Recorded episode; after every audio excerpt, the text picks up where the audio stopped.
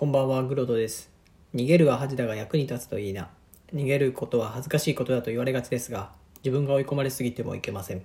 この番組では私、そしてリスナーの皆様の心の逃げ場になるような温かなトークをお届けしていけたらと思っています。皆様からのお便りもお待ちしております。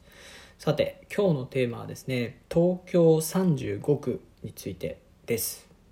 まあ、東京さんじゅうご区っていうといきなりいやいやにじゅうさん区でしょと思う方も多いと思います。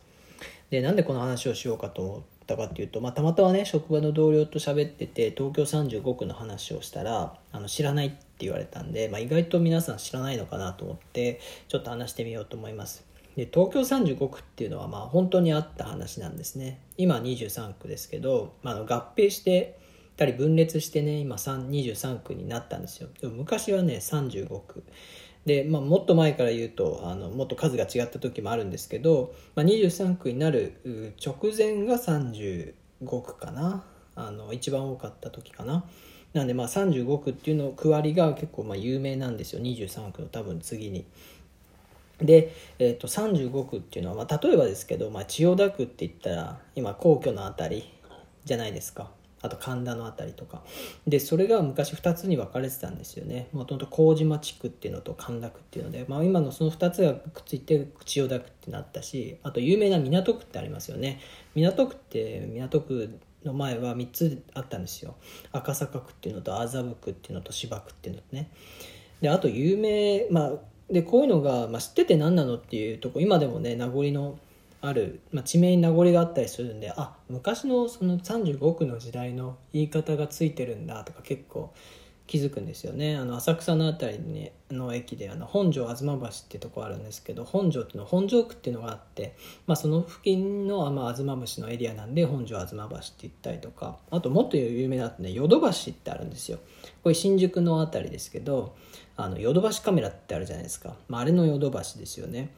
なので昔はその、まあ、ヨドバシ区っていうのがあって、まあ、今の新宿区のあたりですけど、大久保とか落合とかとくっついて、まあ、新がくっついて新宿になったんですけど、まあ、その前ヨドバシ区っていうのがあって、まあ、そこにあったカメラ屋さん、電気屋さんなんでヨドバシカメラですよねみたいな感じでね、あの区割りが違ったっていう話なんですよ。でね、えーとまあ、それ知ってるから何がいいのって話なんですけど、まあ、別に何がいいってことないです。あのただの豆知識的な話なんですけど、まあ、プラスねあの、まあ、いいことっていうとこまでは言えないけど、まあ、こういうことあるよっていう話が、まあ、やっぱりその、まあ、なんでこう一名がついてんのっていうのもそうだし、っていうのが分かるっていうのもそうだし、あの昔のね小説ですね、夏目漱石とかの小説読んだりすると、まあ、小石川からとか本郷からこう来てとか、まあ、今の文京区のあたりで文京って言葉出てこなくて、やっぱり旧地名で言ったりとかするんですけど、ああこの辺の区のことを言ってるんだなと、まあ、今でも小石川とか本郷って言葉はあってあのあるんですけど、あその区のあたりのことを言ってんのかなっていうのがもうちょっとね明確にイメージできたりするかなと思うんですね。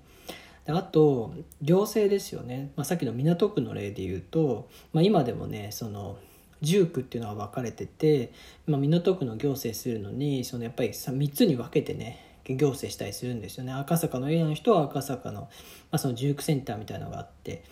とか、あのあと警察もそうですよね、まあ、この旧区割りに沿って、まあ、警察署が管轄があったりするので、まあ、分かれてたりするんですよ。まあ、だからなんだって話はあるんですけど、まあ、そういうね旧区割りがねあの生かされて今、まあ、行政やったり、えーまあ、そういうのが違ってたりするので、まあ、その知識としてね、あさんじゅうご区っていうのがあったんだっていう目でねいろいろ考えると、ああこれもきっとその時の影響だなとかっていうのはね分かったりするんですよ。